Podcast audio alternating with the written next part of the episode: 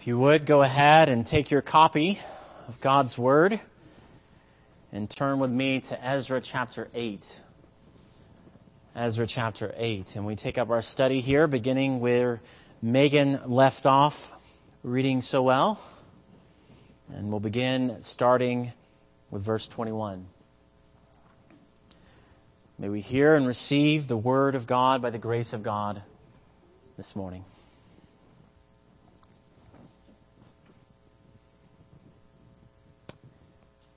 Then I proclaimed a fast there at the river of Ahava, that we might humble ourselves before our God, to seek from him a safe journey for ourselves, our children, and all our goods.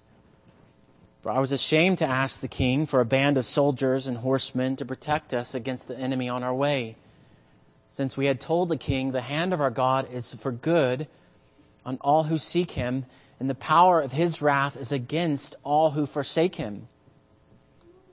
And so we fasted and implored our God for this. And he listened to our entreaty. Amen. And then I set apart 12 of the leading priests, Sherebiah, Hashabiah, and 10 of their kinsmen with them. And I weighed out to them the silver and the gold and the vessels, the offering for the house of our God, that the king and his counselors and his lords and all Israel there presented or pre- present had offered. I weighed out into their hands 650 talents of silver and silver vessels worth 200 talents and 100 talents of gold, 20 bowls of gold worth 1,000 darics and two vessels of fine bright bronze as precious as gold. And I said to them, You are holy to the Lord and the vessels are holy, and the silver and the gold are a freewill offering to the Lord, the God of your fathers. Guard them and keep them until you weigh them before the chief priests and the Levites and the heads of fathers' houses in Israel, Jerusalem, within the chambers of the house of the Lord.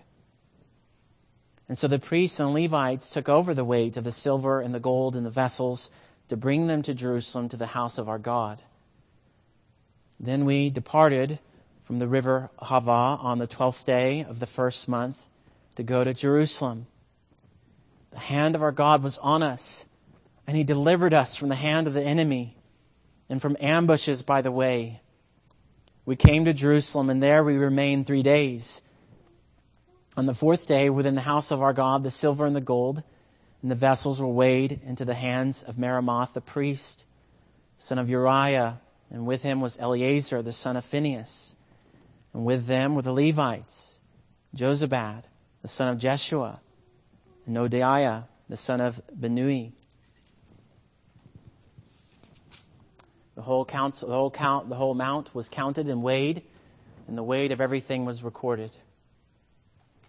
At that time, those who had come from captivity, the returned exiles, offered burnt offerings to the God of Israel, 12 bulls for all Israel, 96 rams, 77 lambs, and as a sin offering, 12 male goats. All this was a burnt offering to the Lord. They also delivered the king's commissions to the king's satraps and to the governors of the province beyond the river, and they aided the people in the house of God. Amen.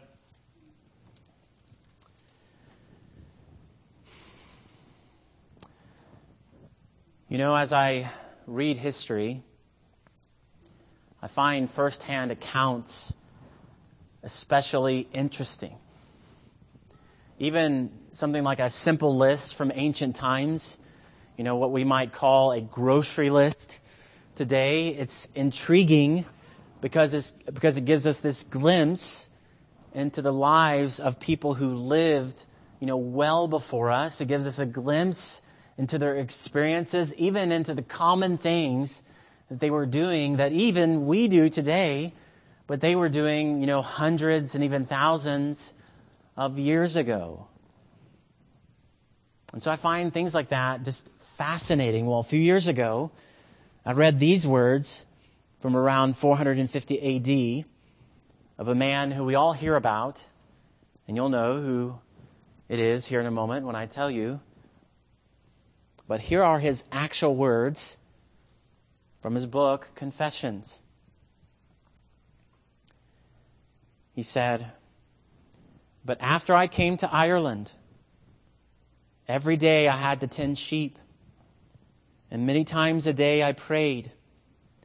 The love of God and his fear came to me more and more, and my faith was strengthened, and my spirit was moved, in a single day I would say as many as a hundred prayers, and almost as many in the night. And this even when I was staying in the woods and on the mountains.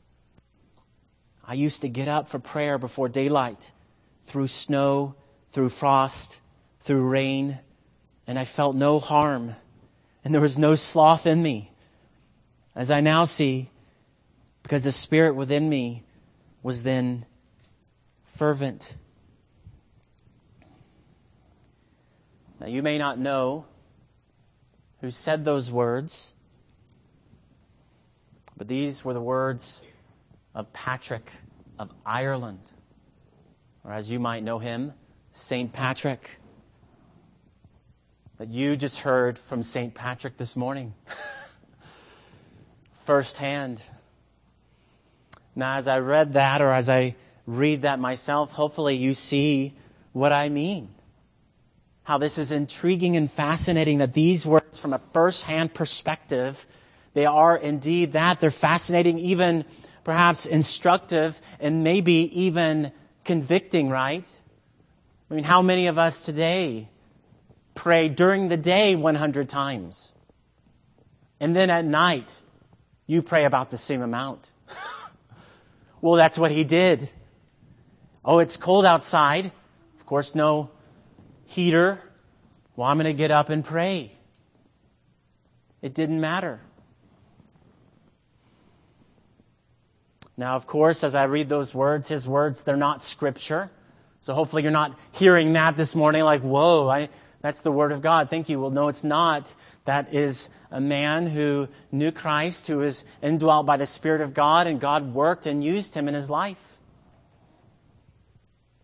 So they, his words aren't Scripture, but what we just read a moment ago, just a second ago even, from Ezra in chapter 8, these words are Scripture. Amen. And in them, we have a first hand account as well which I find fascinating. We read there Ezra's firsthand account of all of these things. You're hearing from Ezra, even as you're hearing from the living God this morning. God inspired, God breathed. So we're hearing of his account of returning to Jerusalem. Which, like I said, I find this just so interesting, which is why many people have called these final chapters here, as we're seeing this first hand account from Ezra, from chapter 7 through 10, the memoirs of Ezra, which is essentially what they are. We're getting a glimpse into Ezra's journal.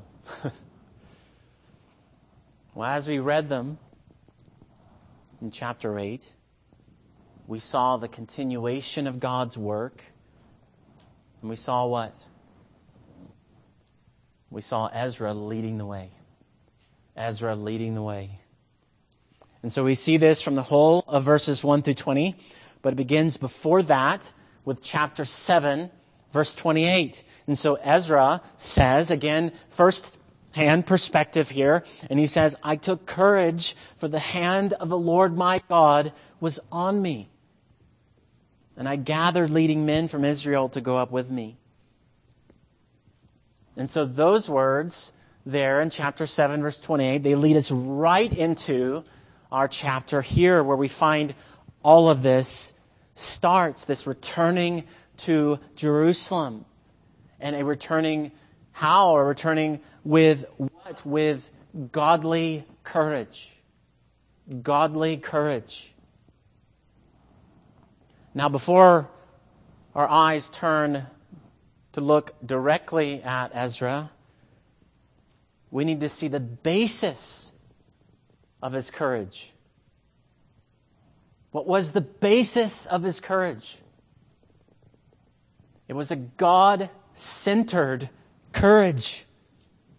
he had courage and note it well as it says there in chapter 7 verse 28, for or because the hand of the Lord my God was on me. The courage he had was a God-given, God-grounded courage. It was due to his confidence in God that he led, and not only that he led, but he led with courage. Now, this God centeredness, it's not a new theme in this book, right? I mean, for you who have been here since we started in Ezra chapter 1, you know this is not a new theme. We've seen this even throughout this book. We've seen God's hand all the way through from bringing back the exiles to Jerusalem, the rebuilding of the temple to now with Ezra organizing the second group of exiles here. And so the man of God is given courage to fulfill the work of God. And so then we have here the second group of returnees in verses 1 through 14. Now, all in all, it'd be around 5,000 people in this group, including women and children. So with Gershom and Daniel in verse 2, being of the priestly line, going back to Numbers 25 and Numbers 26. And Hattush of David's line. And then from verses 3 through 14, we have 12 families of Israel. And we see that these were the ones that went up with Ezra. And so what is God doing here? Well, God was bringing about a renewal of Israel, and as Ezra's writing this, he's kind of drawing to our minds, well, 12 families, like 12 tribes, thinking of that, that God is doing a work here to bring about the renewal of his kingdom. Yet after they arrive at the river Ahava, which runs to Ahava, verse 15 and verse 21, Ezra, he conducts a careful review. Now we've already learned some significant things about Ezra in this book, but here we learn more. He wasn't careless. He wasn't, nor was he flippant about his task and all that he was given to do. And we see just what we saw in chapter 7, the effect of a man of God under the word of God walking in the wisdom of God. What is the outcome of a man like that? What kind of actions, what kind of thinking, what kind of way is about him? Well, according to the wisdom of God, then, he reviews the gathering of the people and finds there aren't any Levites among them. Now, of course, as we see that, we need to be like, well, what? I mean, why was that the case? Well, we can surmise that, like the others that did not return in the various groups, that perhaps they just simply got comfortable. And they were comfortable living within the world and doing the things of the world. And as this gathering was formed, they said, I think we're fine right where we are. So we don't see the failure of Ezra here. But we do see something of the failure of the Levites. Yet Ezra, just seeing the kind of man he is, even the way God had worked in his life and his heart, he would not let this be. The Levites were needed for worship, for service, and for festivals. So after sending leading men and men of insight to Iddo and asking him to send ministers for the house of God in verses 16 through 17. We read in verse 18, and by the good hand of our God on us, what? God brings it about. And they come. These Levites, they come. And so we, as we see all this, one thing after another in all caps, we're meant to see, all caps, God was with them. And as we read all of this, we see plainly,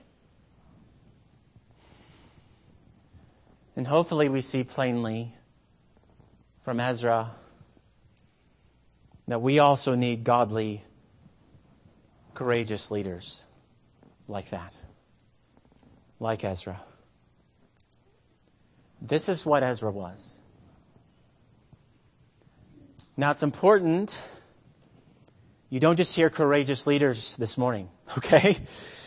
When I said what I said, I did not just say courageous leaders. We do not just need courageous leaders. What do we need? Godly, courageous leaders. We need the whole thing. Ezra's courage here was a God centered, God grounded, and God intensified courage.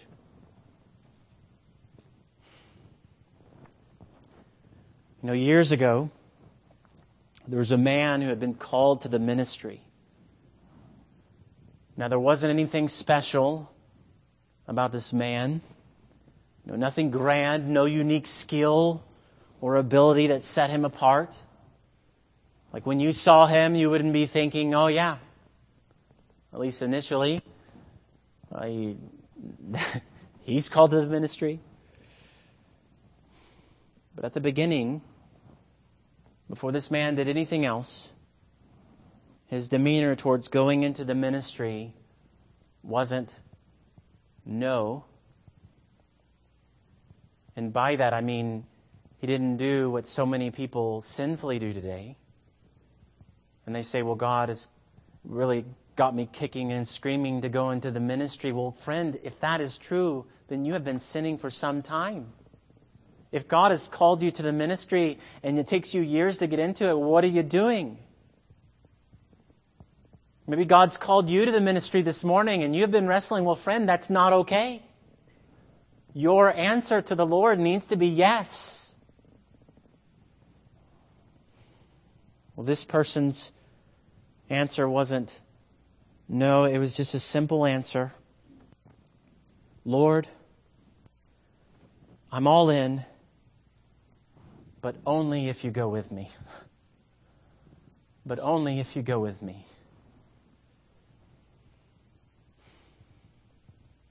The godly courage that we are seeing here in Ezra, it's a trust in God where you say, God, only be with me in the going.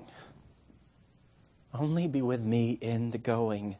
God is the basis of our courage, of our leading, of our service, of our witness, friends. It's not because you're anything great. It's not because you can handle it on your own. It's because of God. And could it be, and it might well be, that if you are in the church and you've only been doing those things that you're comfortable with, Maybe you're doing more of what you want to do rather than perhaps maybe what God has called you to do. Because what God has called you to do will require what? Not more dependence on yourself. It will require always dependence on God. Only if you go with me, Lord, will I do this. Can I do this? We are all insufficient for these things. I'm insufficient for this. And so are all of you. It's only God. Amen. Well, we need people like that. We need godly, courageous leaders. And we can learn from Ezra here that and that you and I also need to be ready to do hard things. to be ready to do hard things. All that Ezra was undertaking, it was not going to be easy. I mean, the Levites didn't even come along at first, right? I mean, you, it makes it look easy here. But he doesn't waver, right? What does he do? He leads. He leads. And their journey ahead wasn't going to be easy either. As we'll see in these coming verses, even these coming chapters. Yet, courage is not courage because it's easy. Right? I mean, no one says, Oh, wow. I mean, look at you. You just ate your dinner. That's incredible. I mean, you are so courageous. The way you ate that chicken. Whoa. Right? I mean, is that what people do? Absolutely not. Or, oh, you just did what everyone else did, everyone else is doing. Wow, I mean, that's so impressive. I mean, the way you went along with the crowd. Wow. You're absolutely fearless. Is that the way it goes? No, right? Rather, under God and His Word, you and I are to be ready and to be willing to do hard things. Not because of you, but because of God. That's where the courage lies. You're trusting in God to do what you absolutely cannot do. There's a story told of Alexander the Great, which is fitting as we look at Ezra, as all this is happening, and at least most of it is happening within the context of the Persian Empire. Well, the story goes that Alexander, he was cautioned that the Persians were too many and too great. And so someone came along and they told him, you know, when the Persians draw their bows, their arrows are so numerous that they darken the sun. Does that make you just want to go and fight the Persians? you know, like it, it, you can't even see the sun. The arrows are so many coming at you. You don't have any tanks or anything like that. Well, Alexander, he answered, Well, it'll be fine to fight in the shade then.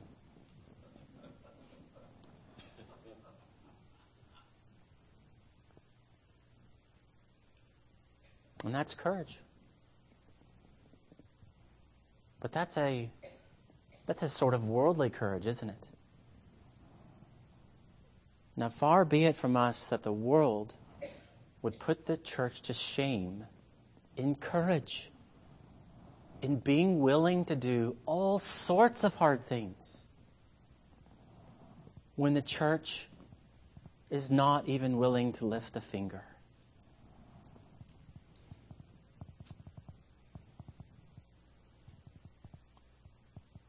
We are not those who serve a God, friends, made out of clay or wood or stone. We serve the living God. Amen.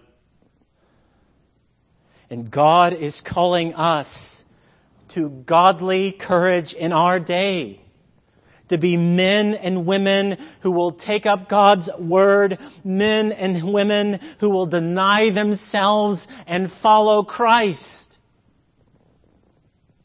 You are those men and women.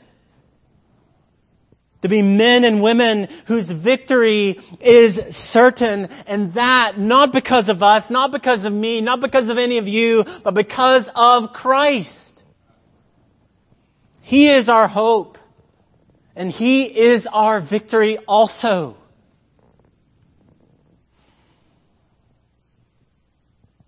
And so be courageous, godly, courageous men and women of God, being willing to do hard things, before the glory of God, by the grace of God, by the power of the Spirit of God. And so, in all this, as we see all this, what do we see? What are we seeing? Or we're seeing, or we see of Ezra, that Ezra does not look to Ezra. Ezra does not look to Ezra. Now remember, Ezra was a pr- priest and a scribe. He wasn't going out as a warrior here. He was going out dependent on God. So what might a man dependent on God do? Well, we see it here. He calls for fasting and prayer. So at the river Ahava, he calls for everyone to humble themselves before God. I mean, we could just stop right there and say, how many of you right now are humbling yourself before God this morning? That's not easy. Our natural inclination is just simply to be prideful, to think we know everything, to think we have all the answers to say we're not wrong about anything, but rather God continually, time after time after time, again and again, is calling us to humble ourselves. Humble yourself this morning before the Lord. Not your neighbors, not me, before the Lord. Now, people, they fast today for various reasons. But fasting in Scripture wasn't, wasn't a way for you to help you kind of lose weight, right? Or to get your health back on track. So as you hear Ezra saying this, he's not saying, all right, everybody, let's get healthy. You know? That's not, that's not what he's doing. He's not, all right, everybody, humble yourselves and let's get healthy together. What was he doing? Well, he was fasting out of a longing for God and a longing for God's work, out of a hunger for God. You know, John Piper, he says of fasting, Christian fasting at its root is the hunger of a homesickness for God. We hunger for God more than this world, more than our food, more than our work, more than money, more than whatever it is. A hunger of a homesickness for God. And so we don't fast for fasting's sake. Ezra had a purpose for fasting here. They desperately needed God and they desperately needed His protection, really, as they go out in our lives. Well, at that time, traveling as they were getting ready to do, it put them in serious danger. There were bandits, there were outlaws, and others along the path who would have loved to have had all that they had and to attack them and to take all their things away. Yet, even so, Ezra, he does not call for the king and his warriors. He calls for fasting and for prayer. And so see what he says there in verse 22. For I was ashamed to ask the king for a band of soldiers and horsemen to protect us against the enemy on our way. Since we had told the king, the hand of our God is for good on all who seek him, and the power of his wrath is against all who forsake him.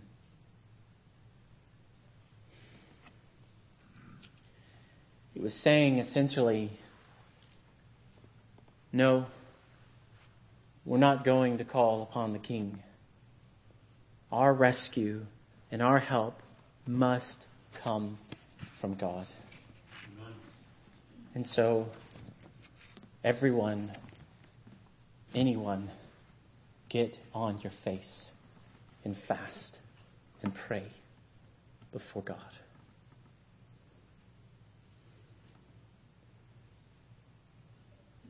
And so, along with seeing that, his call to fasting and prayer, we see here also Ezra's careful, wise stewardship. Careful, wise stewardship. Now, they had a massive amount of money and goods with them, an incredible amount. And so he carefully accounted for all of that. And he called upon the leading priests and Levites to guard and to keep it. Now, amidst everything else, what does he do to inspire their fulfilling of this task? What does he say there in verse 28? He reminds them who they are and what all of this was set aside for. And so he says, You are holy to the Lord, and the vessels are holy, and the silver and the gold are a freewill offering to the Lord, the God of your fathers. And so he reminds them who they are.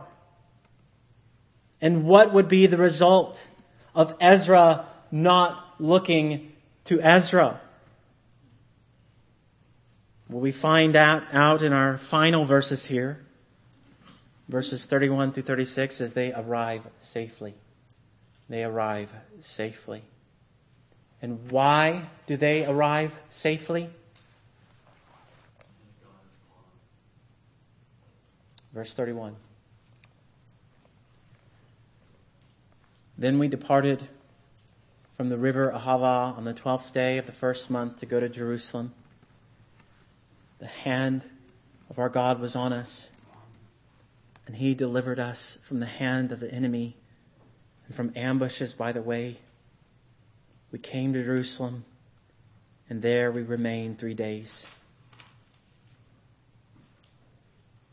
And so we see the nature of their journey. It was dependent on God the whole way. Amen.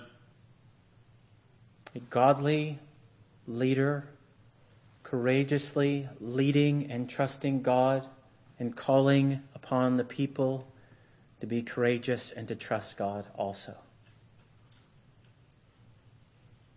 So as we read all of this, and take up these things. You don't need to read in kind of a detached sort of way and say, well, good job, Ezra. You sure did lead well. Good job fasting and praying. I'm proud of you. but we also need to recover our need to fast and pray in our day. At root, it's about recovering a deep hunger for God above food, above temporary discomfort, above reliance on ourselves to do all that God has called us to do. That's what this is about. It's fasting with purpose, not to make you and me feel spiritual, but it's a Godward fasting. It's a faith filled fasting. It will challenge you.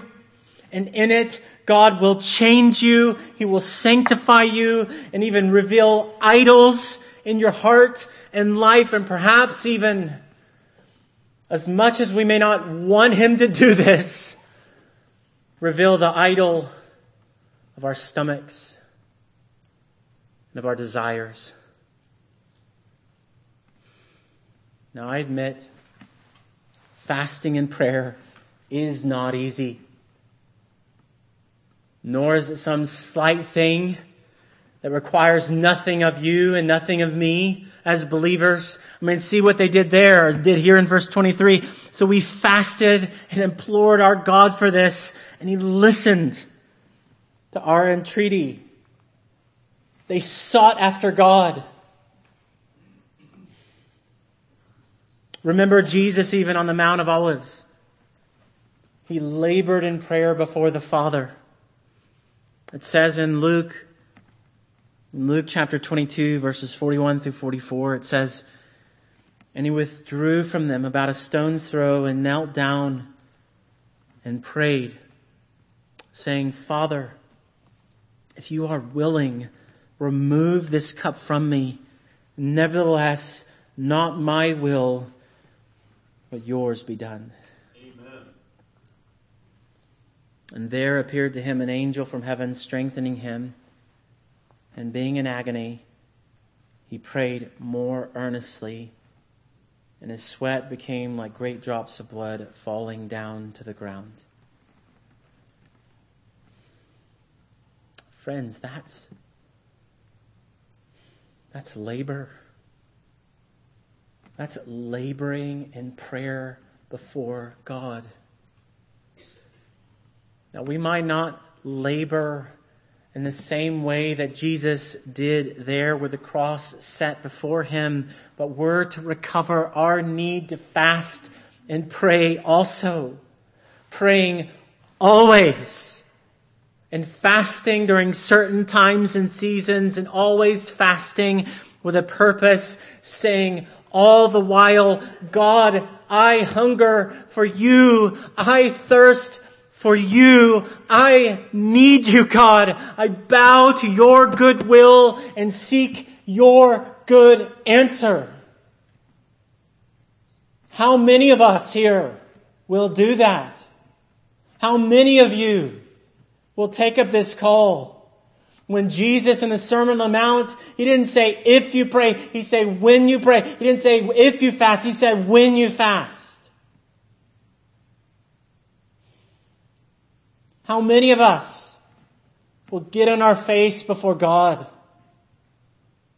fasting with purpose, crying out to Him, imploring Him to revive us, revive our families, revive our church and churches?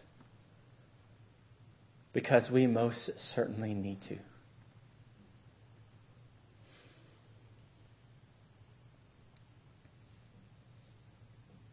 And so may we do that. Recover our need to fast and pray. But not just that. We need to also recover and hold fast to our identity in Christ. Recover and hold fast our identity in Christ. As they faced danger on the journey, what did Ezra tell the priests? Remember who you are and what you are called to do. Amidst a culture that is trying to upend and uproot all sorts of things, we're not believers. We are not to be thrown about as the church. We're to remember who we are. To remember who you are and what God has called you and us to do also. Remember who you are, saint. Don't fill your mind with what the world has said of you, nor of the lies the devil says of you. Rather remember what the Word of God says of you. And you must do it again and again and again.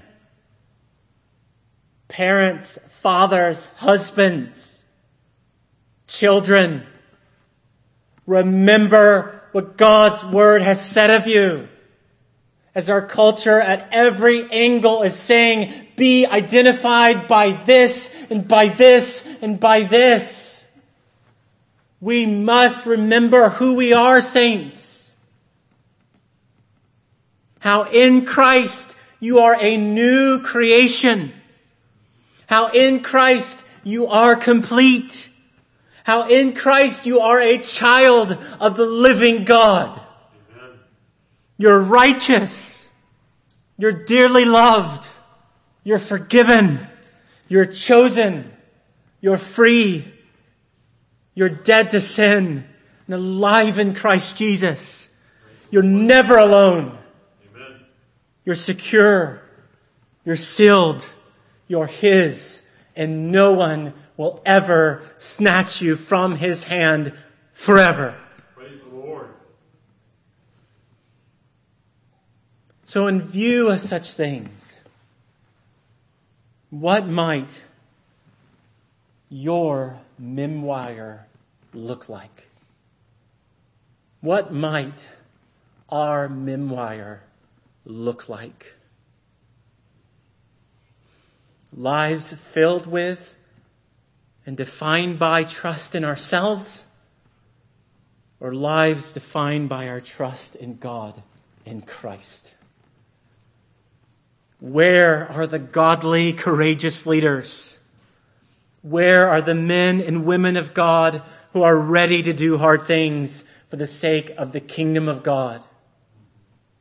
Where are you? If you are ready, friends, brothers, sisters, God will use you. Your simple answer needs to be only yes. Amen. So may we be those. May you be those dependent on God, defined by Christ, and who, like Ezra, radically, wisely, humbly trust in our great God. Amen. So may we. Let's pray. Oh Lord, we come before you this Lord's Day. Help us, Father, as there's great need. The urgency of the need is before us. It's not only out there, it is in here, and it is out there and in here.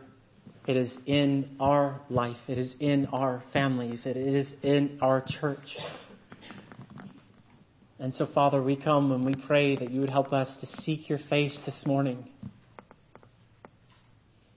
May you raise up godly, courageous leaders, men and women of God, who will take up the word of God, not by their own power or strength, but completely in view of you and your strength and your power, knowing that you're at work in them to will and work for your good pleasure as they work out their salvation with fear and trembling. So, Lord, do that. Do that in us, and we pray for any here who don't know you this morning as they heard there's victory in Christ this morning, as they heard identity in Christ this morning. All they know is they don't have that. They don't have this. They're lost in all that the world has been saying. They're lost in the meaninglessness, meaninglessness of the world from one thing to another. It still is empty and still darkness, still no light, still guilt, still shame. But there is life and there is victory in Christ. And so, Lord, we pray May you work in their hearts this morning and help them to see their need for Christ and not walk, but run to the Lord who died and was buried and rose again to save them. And so we pray. Help us respond to your word this morning, we ask. In Jesus' name, amen.